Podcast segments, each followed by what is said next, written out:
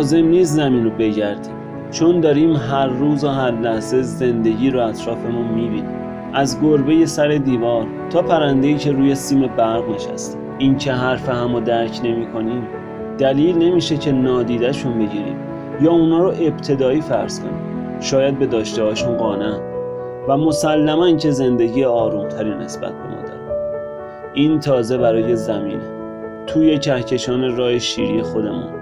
حدود 400 میلیارد ستاره مثل خورشید هست که به دور هر کدومشون حداقل یه سیاره میچرخه که به نوبه خودش مستعد حیات فقط کافیه یکم فکر کنیم به اینکه تو گوشه گوشه کیهان چقدر سیاره می‌تونن میزبان زندگی باشن.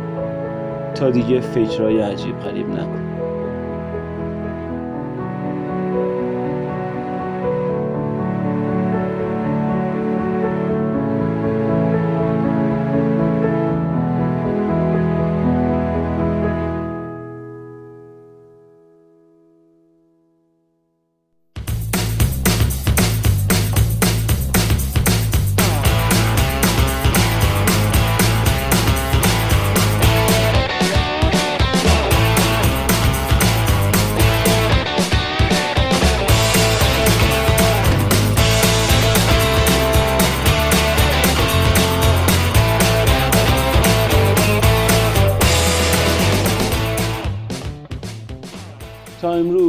این پادکست در مورد خورشید خیلی صحبت کردم. اما از هر نظری به این ستاره نگاه کنیم باز هم بیشتر از این لیاقت داره.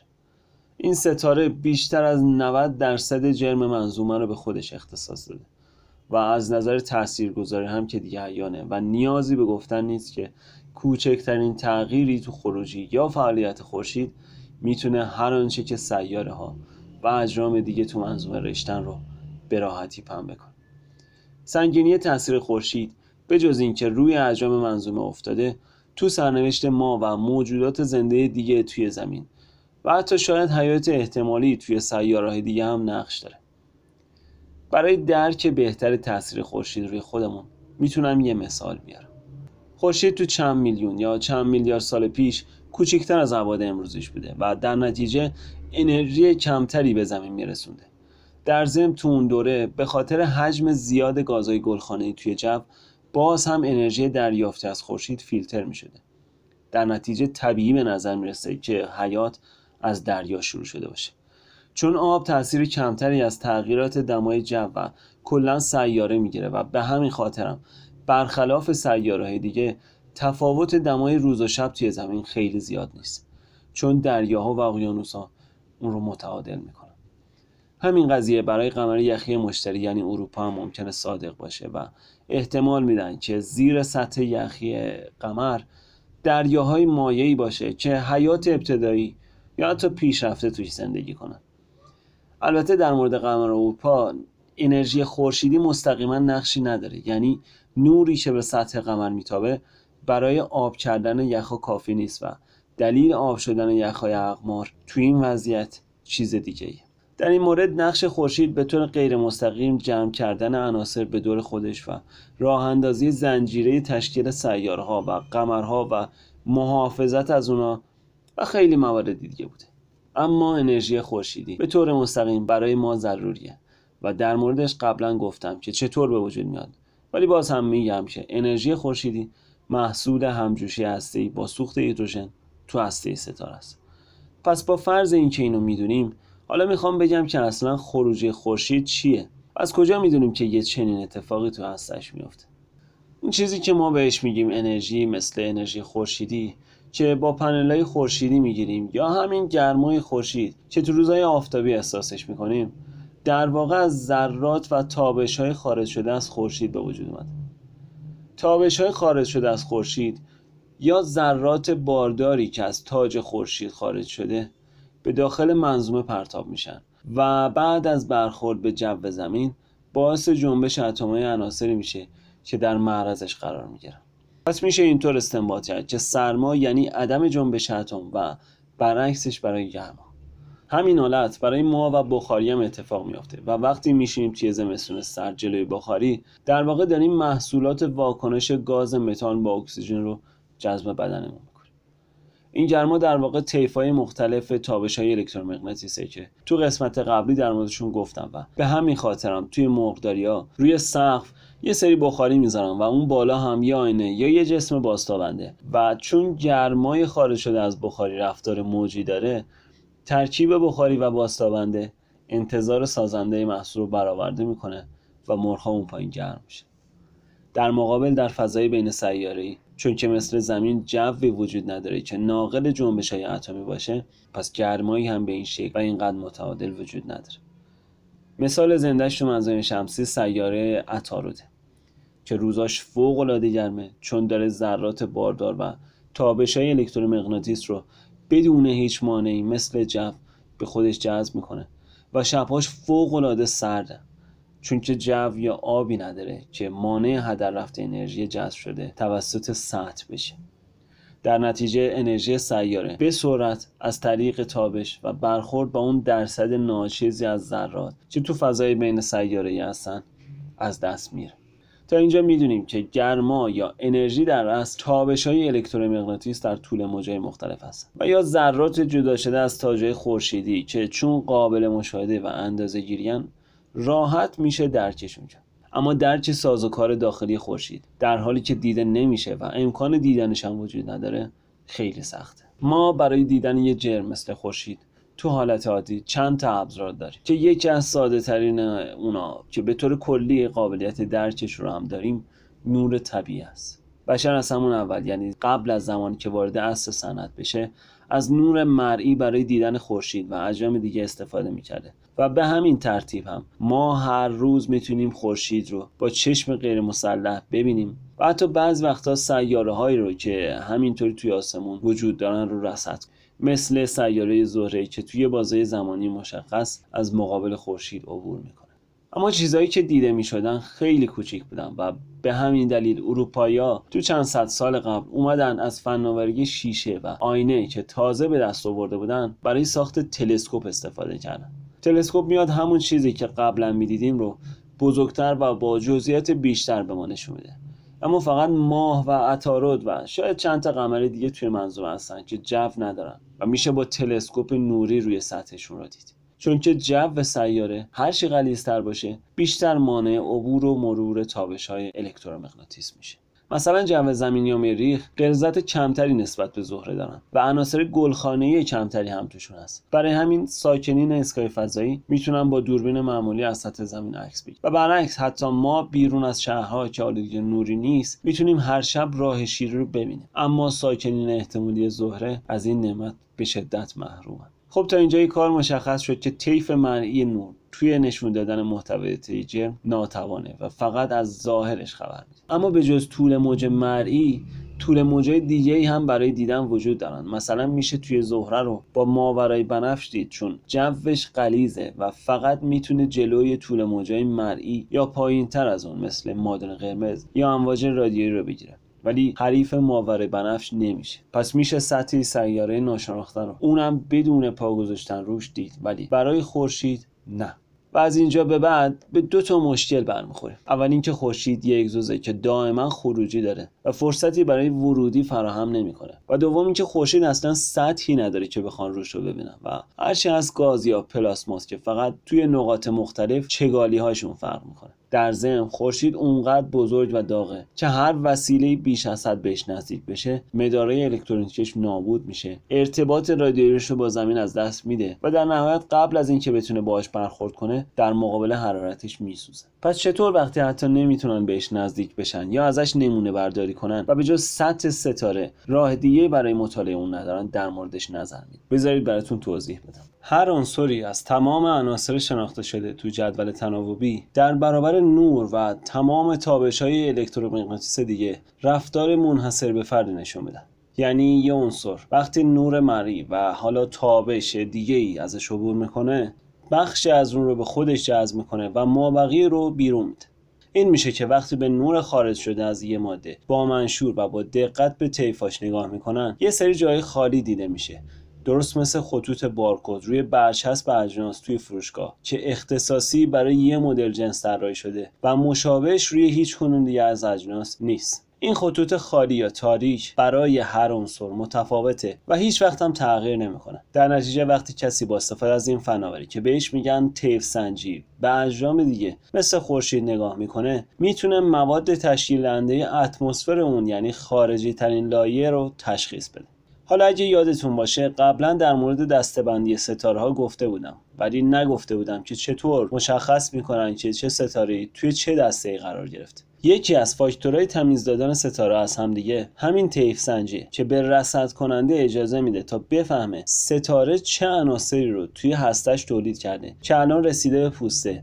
و در نتیجه هسته الان توی چه مرحله قرار داره؟ مثلا عنصری که تو پوسته خورشید دیده میشه هلیومه. یعنی هلیوم بر اساس جرم اتمی توی جدول تناوبی جایگاه دوم رو داره و به این ترتیب اگه ستاره از عناصر اولیه درست شده باشه و با همجوشی اونا رو به عناصر جدیدتر تبدیل کنه و به بیرون بفرسته در نتیجه عنصر داخل هسته احتمالا هیدروژن پس همینطور می‌تونن بشینن و ستاره های دوردست رو رصد کنن و با اطلاعاتی که به دست آوردن پیش بینی کنن که اون ستاره چقدر جم داره و تا چه مرحله پیشروی کرد ولی این کار با ماشین حساب و نوشتن فرمولای ریاضی روی کاغذ امکان پذیر نیست و نیاز به ابر کامپیوتر و نرم افزارهای شبیه ساز فوق العاده پیچیده داره. که قوانین فیزیک و فاکتورا و شروطی که با استفاده از رصد به دست آوردن رو بهش میدن و اون خودش به مرور تئوری های احتمالی رو محاسبه می‌کنه. برای همینم اینجا مثل همیشه لازمه بگم که اینم قطعی نیست و فقط نظریه هاییه که با شبیه سازه کامپیوتری و تخیل دانشمندان به وجود اومد.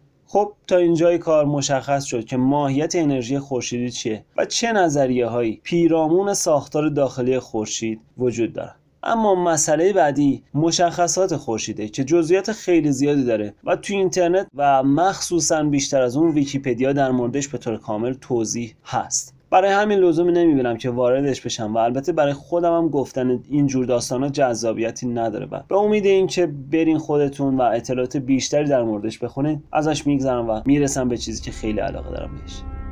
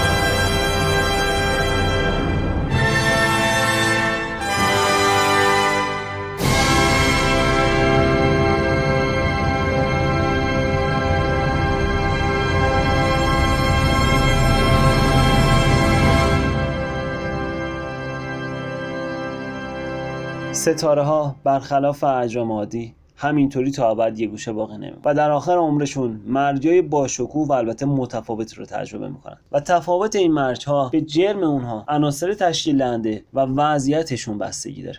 این تفاوت ها رو تو قسمت قبلی به عنوان دستبندی ستاره ها معرفی کردم. یعنی ستاره ها با قرار گرفتن تو دستبندی مختلف نه تنها برای جرم و تولید عناصر با هم متمایز میشن بلکه مرگشون هم میشه به این ترتیب دستبندی کرد. خب طبق روال قسمت قبل الانم می‌خوام تکلیف یه دسته رو مشخص کنم و بذارمش کنار. این دسته شامل ستاره هایی میشه که بهشون میگن کوتوله های خاکستری یعنی مشتری. و همونطور که قبلا گفتم به خاطر اینکه توی کوتوله خاکستری همجوشی هسته ای اتفاق نمیافته پس مشکلی هم براش به وجود نمیاد و می‌تونه برای خودش شاون زندگی کنه. دسته بعدی ستاره کم جرم بودن که شامل خورشید ما هم میشه و قرار اتفاقای جالبی براش بیفته. پیش ها میگن که خورشید 10 میلیارد سال عمر می‌کنه. و در اون زمان هسته خورشید که اول کار مملو از هیدروژن بوده با همجوشی کم کم به هلیوم تبدیل میشه. اما جرم ستاره کمتر از اونه که بتونه هلیوم رو به عنصر بعدی یعنی لیتیوم تبدیل کنه و در نتیجه همجوشی متوقف و هسته ستاره شروع می‌کنه به سرد شدن. توی قسمت قبلی در مورد تعادل هیدرودینامیکی در یه ستاره گفته بودم که دو تا فاکتور داره. فاکتور اولش جرم ستاره است که به واسطه گرانش قصد داره ستاره رو به یه نخود تبدیل کنه. و فاکتور دومش همجوشیه که با پاشیدن انرژی ذرات و اتم ها به بیرون می‌خواد ستاره رو بپاشه تو فضا. و اینجاست که ترکیب این دوتا فاکتور تعادل به وجود میاره. برگردیم به اونجا که ستاره داشت سرد می‌شد و سرد شدن یعنی حذف فاکتور دوم. پس ستاره میره تا روی سر خودش فرو بریزه و نخود بشه. قافل از اینکه افزایش فشار باعث افزایش گرمای هلیوم توی هسته میشه. این گرما و فشار توی هسته اونقدر نیست که بتونه باعث همجوشی اتمای هلیوم بشه. ولی می‌تونه به هیدروژنی که از قبل تو پوست باقی مونده منتقل بشه و اونا رو وادار به همجوشی کنه. البته این روند فقط برای خورشید و ستاره همدستش صادقه و ستاره بزرگتر به خاطر جرم بیشترشون به راحتی از این مرحله عبور می‌کنن و مشغول ساختن عناصر بعدی تا آهن میشه. حالا خورشید پیر که قبلا همجوشی رو تو هسته انجام می‌داد و فشار جمعی عناصر نمیذاشت تا ستاره تغییر سایز چشمگیری پیدا کنه تغییر فاز داده و همجوشی رو به پوست منتقل کرد و در نتیجه دیگه هیچ مانعی برای رشد ستاره وجود نداره. پس روز به روز بزرگتر و داغتر میشه. ولی این روند تا ابد ادامه نداره و انرژی رانشی به وجود اومده از همجوشی. یه روز پوسته رو به طور کامل از گرانش هسته آزاد می‌کنه تا با یه انفجار بزرگ بپاشه بیرون. اما قبل از اینکه یه ستاره کم جرم نابود بشه اونقدر رشد می‌کنه تا به قول سرخ تبدیل بشه. ستاره بسیار بزرگ و همونطور که از اسمش پیداست سرخ که عواقب زیادی برای اطرافیانش داره و مهمترین عاقبتش مخصوصا برای ما غیر قابل سکونت شدن زمین و سیاره های داخلی منظومه به خاطر بزرگ شدن ستاره است.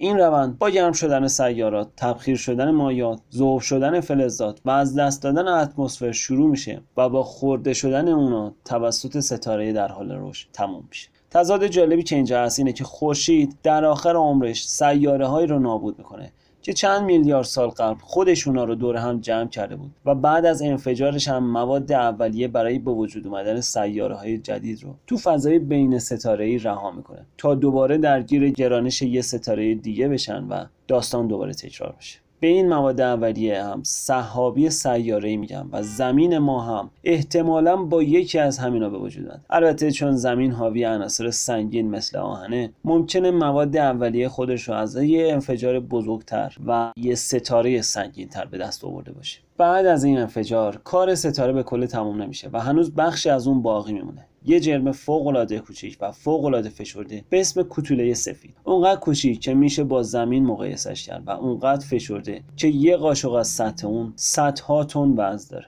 ولی اونقدر هم سفید نیست و نورش به خاطر حرارتیه که از قبل داره که اونم به مرور از دست میره و کوتوله سفید رو به کوتوله خاکستری تبدیل مثل همون نمونه همیشه‌ای که دیگه این بار اسمشو نمی‌برم. تا اینجای کار دو دسته رو گفتم و فقط میمونه یه دسته. که خیلی مورد علاقه استفان هاکینگ هم بود یعنی ستاره های سنگ. اما مرگ این ستاره هم فرق خیلی زیادی با ستاره های معمولی نداره و تا یه جایی فقط از نظر ابعاد با ستاره های دسته قبلی فرق می‌کنه. مثلا ستاره های سنگین به قول سرخ بزرگتری تبدیل میشن که بهشون ابرقول سرخ میگن و همینطور انفجار بزرگتری رو هم تجربه می‌کنن که بهش ابرنواختر یا سوپرنوا میگن. یعنی تا اینجای کار همه چیز بزرگ نمایی شده. اما باقی مونده های ستاره های سنگین هستن که سرنوشت متفاوتی دارن. اینجا باید یه نکته رو بگم که دلیل مرگ ستاره های سنگین با خورشید فرق داره و توی یه ستاره سبک کمبود جرمه که باعث میشه تا ستاره نتونه وارد فاز بعدی بشه. اما تو ستاره سنگین جرم کافی وجود داره ولی در آخر آهن و نیکل هستن که مانع رسیدن همجوشی به فاز بعدی میشه. این عناصر به خاطر ساختار داخلیشون همجوشی نمی‌کنن. یعنی بر اثر همجوشی انرژی آزاد نمی‌کنن. در نتیجه ساختمان ستاره که برای روی پا موندن به انرژی نیاز داره روی خودش فرو می‌رسه در ضمن یه سوالی که برای خودم هم قبلا به وجود اومده بود اینه که توی جدول تناوبی عناصر خیلی بیشتری بعد از آهن هستن. پس باقی مونده عناصر چطوری به وجود اومدن؟ که اینجا جای درستی است که دنبال جوابش بگردیم. یه سری از عناصر تو لحظه انفجار ابرنواختری و بر اثر فشار اون به وجود میان مثل طلا.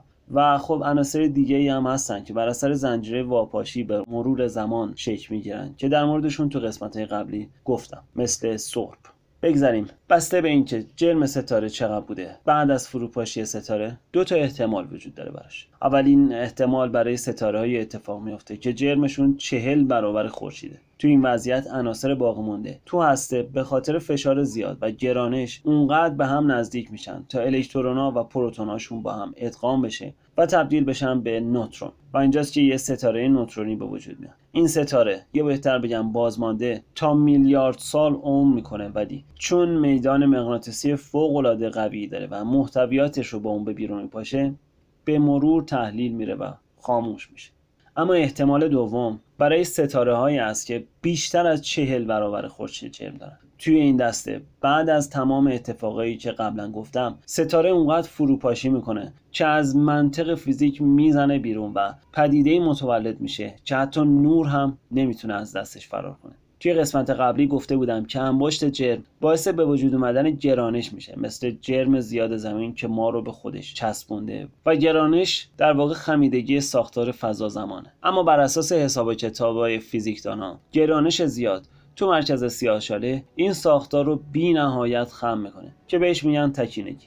تو این وضعیت دست دانشمندان برای انواع و اقسام تخیل بازه و فیزیک دیگه جوابگو نیست. البته فعلا. مثلا میگن تکینگی این دنیا رو به جهانهای موازی متصل می‌کنه یا پشت هر سیاهچاله یه سفید شاله وجود داره که به جای اینکه همه چیز رو ببله همه چیز رو میده بیرون.